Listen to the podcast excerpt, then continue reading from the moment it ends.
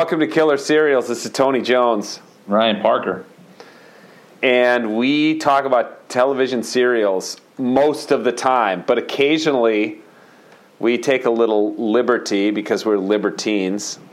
And take a detour. And uh, we're between series right now. Sure. And so we decided we're, we're going to do a couple different things. This week we're going to talk about a documentary that's on Netflix. And next week we are uh, going to talk about Transparent. Uh, Which you you've you've kind of watched the, all three seasons fairly close together, right? I've watched seasons two and three. Binged, okay. Binged them both in the last week on airplanes.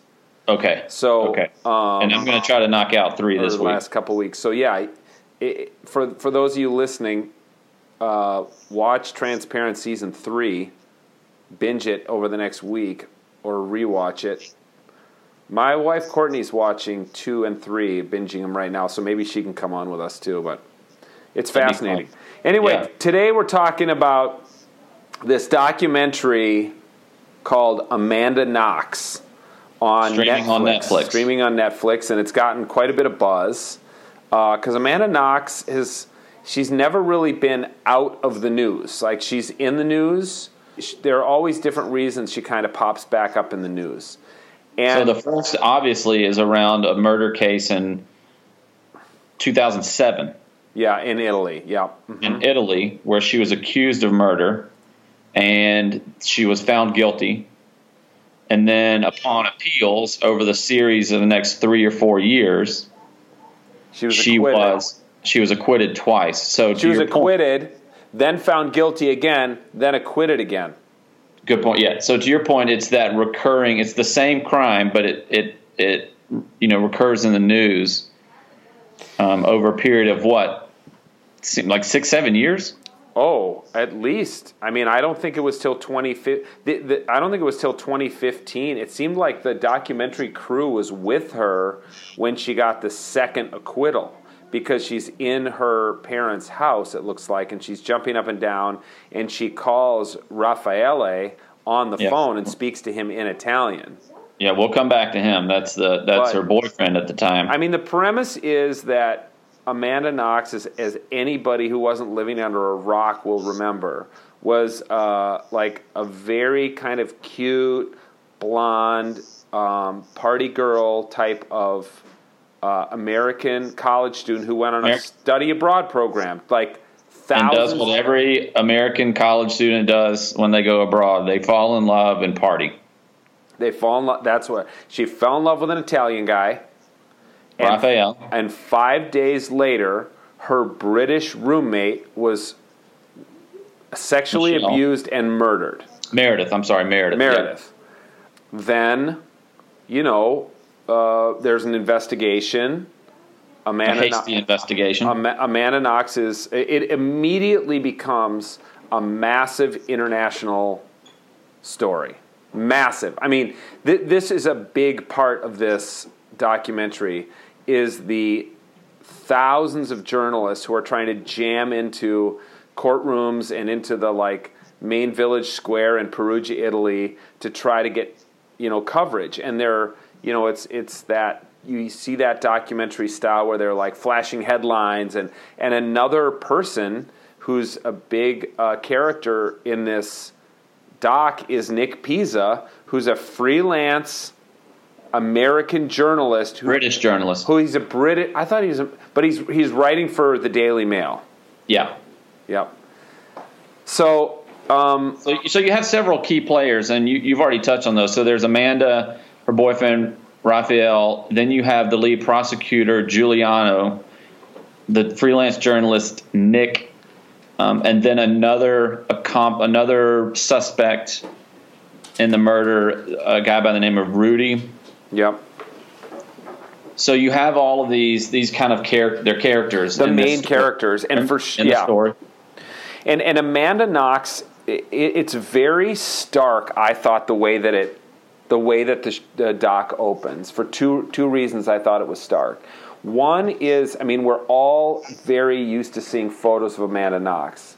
She's a super recognizable figure. Okay. But but when you but the the what we've seen of her, she was always more fresh faced, younger, Okay. a little bit um, a little bit cute. Like that was how she was just cute. That was part of the part of the narrative too. and she is now fairly severe. And I thought it was just interesting, even the way I don't know if the way she chose to dress or like the way the directors of the doc chose to dress her, but she is sitting on a chair and she's wearing a pretty tight shirt that shows that she's very thin, much thinner than she was. Yeah. Her face is gaunt looking. yeah. And this is, I, I'd like to ask what you think about this because you don't often see this in documentaries. She's looking directly at the camera. She's not talking to a producer off camera or an interviewer. She's looking at the camera, which Well, is, it, you, you, you don't often see that in documentaries. Yeah, Tony, those are good observations. I think any time in prison and the stress of that ordeal would take its toll on her physically. And I think that's part of what the documentary is showing without necessarily telling us and making a huge claim about that. And then, secondly, her addressing the camera directly, which is, in a sense, her addressing the viewer, is, I think, as the documentary is doing, making us all culpable in her ordeal. And we'll say more about this, especially through the journalist, uh, Nick, and some of the comments he makes towards the end of the documentary. Um, what is it about our uh, collective need to feed on stories like this that hasten, and I think the film shows this very powerfully, that hastens the investigation, the coverage of the event, and the outcome. Yeah. Yeah, I, I, I liked the way I liked the pacing of it. The other thing that you know, you start with Amanda Knox in the present day, so there, there's no suspense. I mean, you know she's not in prison; she's not sitting there in a jumpsuit being interviewed. And if you followed it, you know she's been acquitted. So there's no, you know, it, that's I, I've always thought that's a challenge for a documentarian when you, or any kind of filmmaker when the audience knows how the story ends. That's a that's a special challenge in storytelling. But it starts with Amanda Knox, you know, in this in this black screen background, and then it, you know, the B roll is of her. She's, dude, she's like a cat lady. You know what I'm How do you saying? mean? How do you I mean? mean, the B roll is of her, like in her apart, in her in her crummy. Oh, she's just by herself. She's like in this crummy house behind the a main house that she's renting, and like she's cooking eggs for herself and and, and drinking or like cooking pasta, drinking a glass of wine, and like petting her three cats. It's So Tony, how here's the question though. How would you come out of an ordeal like that? I mean, the question that she asks the viewer at the beginning is either I'm a psychopath in sheep's clothing or I'm you. she says it, she says we're quite frankly, we're all her because we can all be you and I've talked about this at length talking about other shows. All it takes these days is an accusation. And you know, your life can change completely.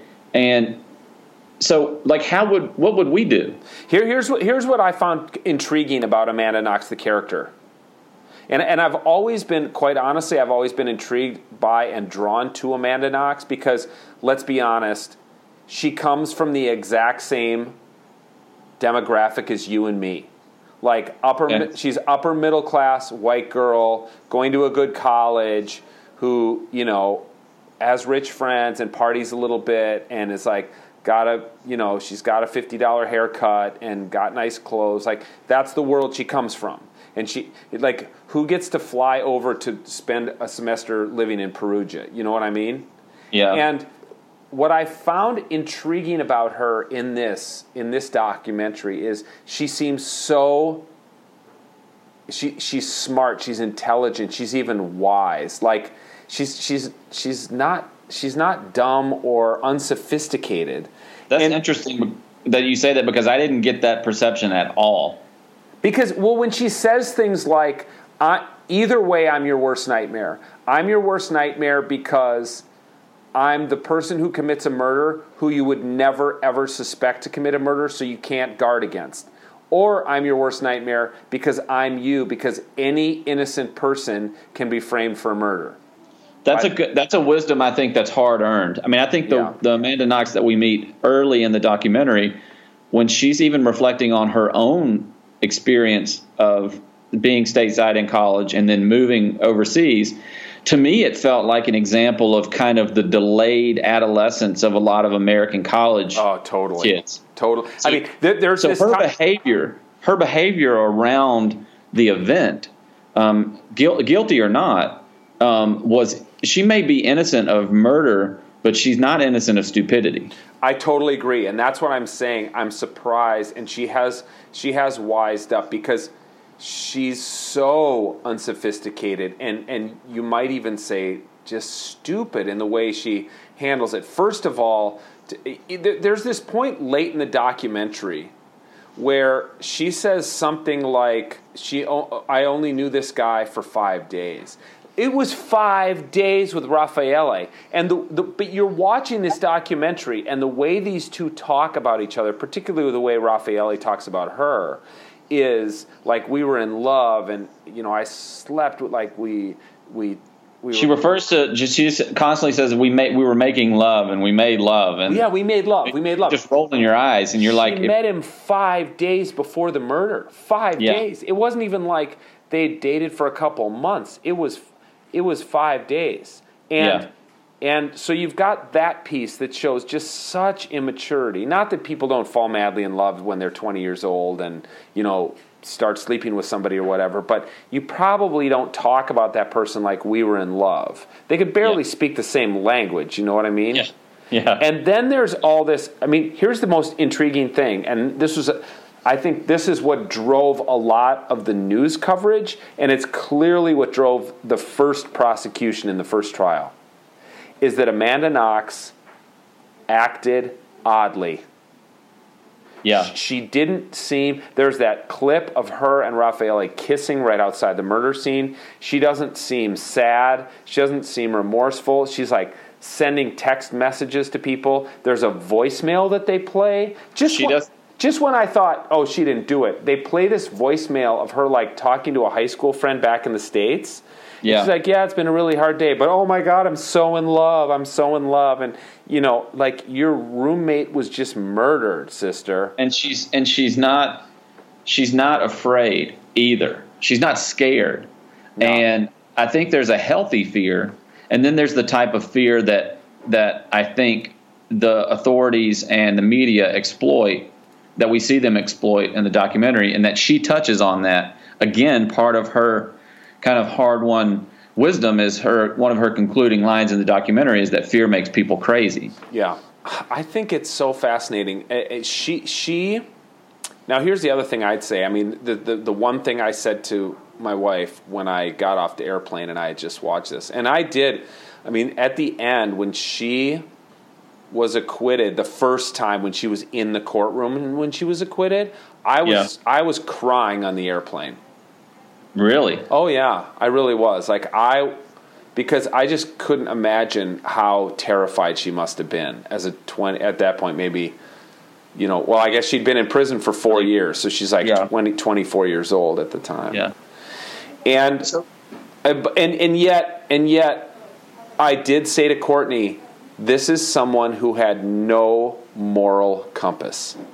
I don't think Yeah. Amanda Knox was raised in a way that I mean, of course, you'd be like, yeah, murder is wrong or whatever, but there's no reflection by her when she's doing this interview looking straight into the camera now, you know, 10 years later, in which she talks about any kind of moral code.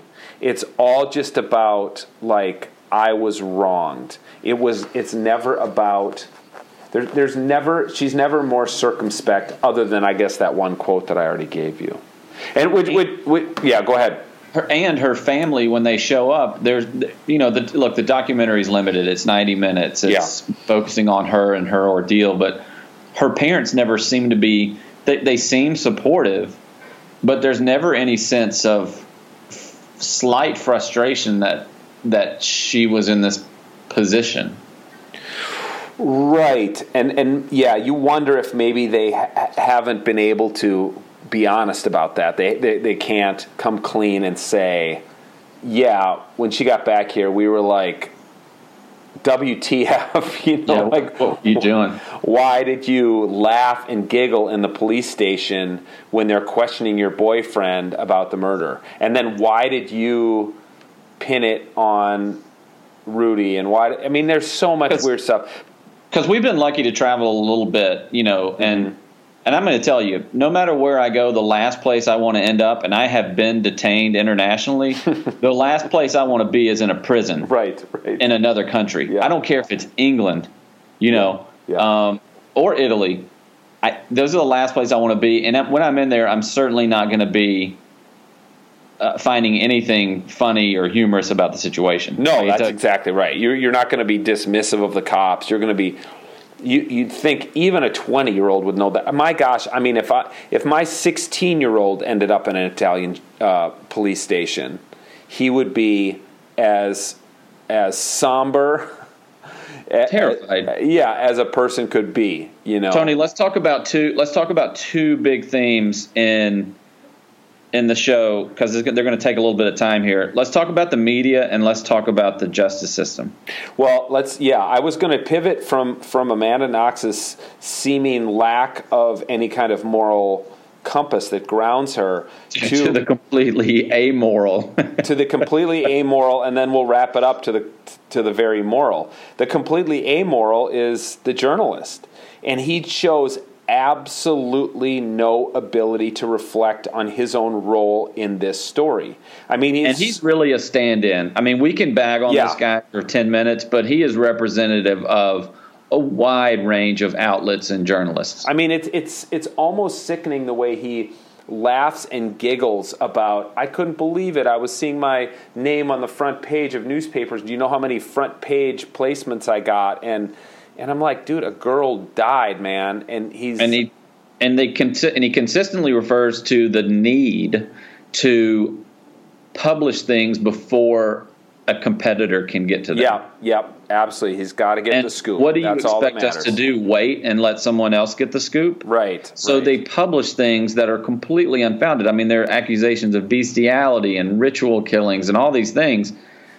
which don't seem in any way to be true. yeah, but Right. yet it's you know to me it's just so indicative of the kind of fake news cycles that we really have that have come to attention in the last three four weeks uh, and the Oh, way that yeah. that leads to action Yeah, yeah, yeah. I mean, it's interesting even that there's a little cameo by Donald Trump, who had an Oh, gosh. opinion, who had an opinion about Amanda Knox. You know, yeah so it's it and talking about their inability to be and i would say they just because of the these journalists to be self-reflective you know what the documentary really shows are the role uh, the ways in which media shape narratives for us that are explicitly and implicitly racist and sexist.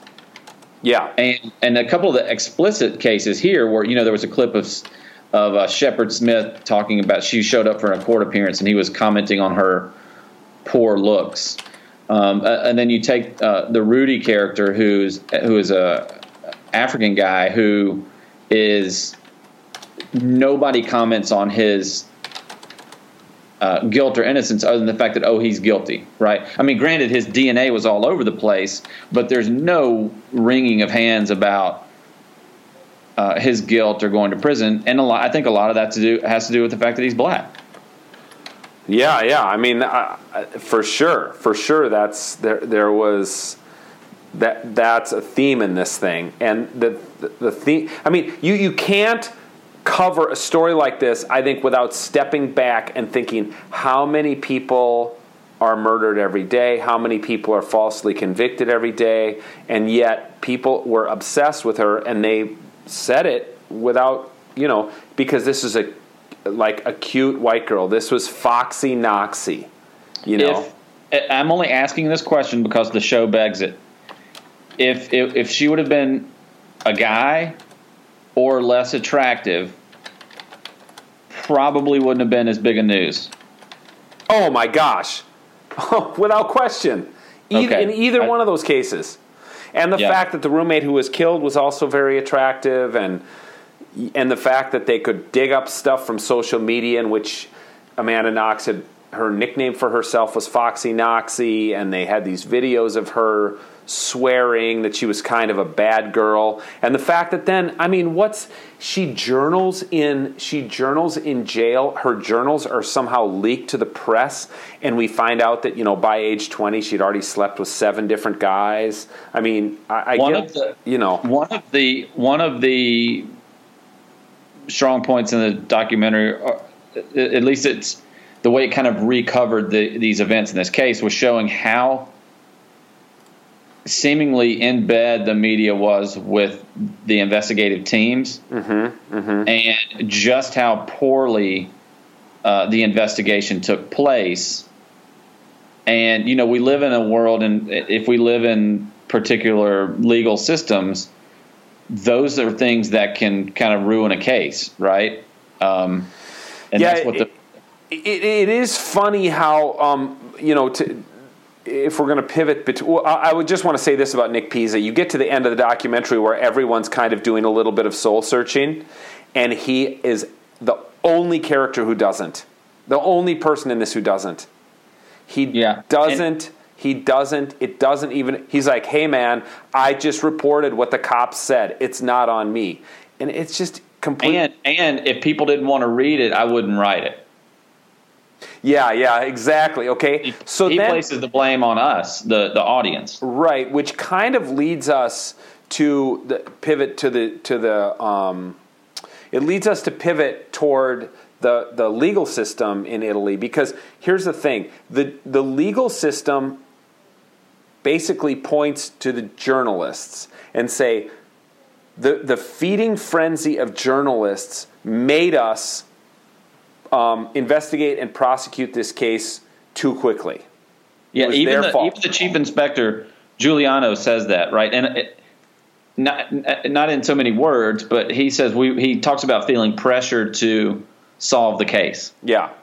and that pressure was from both the press and the public. But when but when Nick Pisa is asked about that at the end, he's like, "Oh no, not at all. Like we're we're just doing what they, you know, we're just doing what they told us to do or what they what they released to us. We put no pressure on the cops at all. They need to just do their job." It's it's crazy. Well, that this leads us and it's a nice kind of concluding character for us to to think about, but that is that lead prosecutor you just talked about, Giuliano Mignini. Mi- Mignini. I've never the GN is always tough in Italian for me.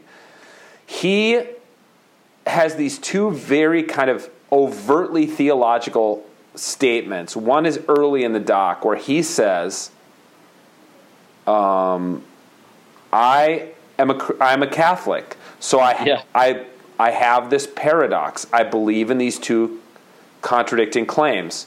On the one hand, I believe God is in charge of everything. On the other hand, I believe human beings have free will. Yeah, And he's just kind of like, I live in that. I live in that tension, yeah. you know. And then I'm like, the, well, that's just bad theology, son. and then and then at the end, and then at the end, he says, I mean, it, I, I thought it was I thought it was a great kind of moment of humility in which he says he doesn't say I like it, it seems like whenever I watch one of these true crime things and an Amer- it's an American prosecutor and somebody got off they'll say I still think they did it. Yeah, He doesn't Yeah. say that. He doesn't say that. He says No. he says if if she did it then in No, no. First, Tony, let me jump in. First, Yeah. he says, even more humbly, I think, if she didn't do it, I hope she can recover essentially from Yeah, the that's right. suffering that we've caused. that's right. And if she did do it she did she'll- do it, she'll be judged for it. There's another judgment coming. yeah, there is a final judgment. He says, Yeah. yeah, So so like he can sleep at night. You know? yeah. So Yeah. I mean, so there's, I mean, that those are two. They're not necessarily independent of one another. I mean, I have, you know, we can talk all day about his kind of opening theology about, you know, God's, you know, omnipotence and humanity's complete free will. yeah. We could talk about the all day about the idea of a final judgment, but that humility that you're talking about at least gives space for I don't know if this is the right word that I'm looking for here, but it gives space for grace. Mm-hmm, mm-hmm. Right?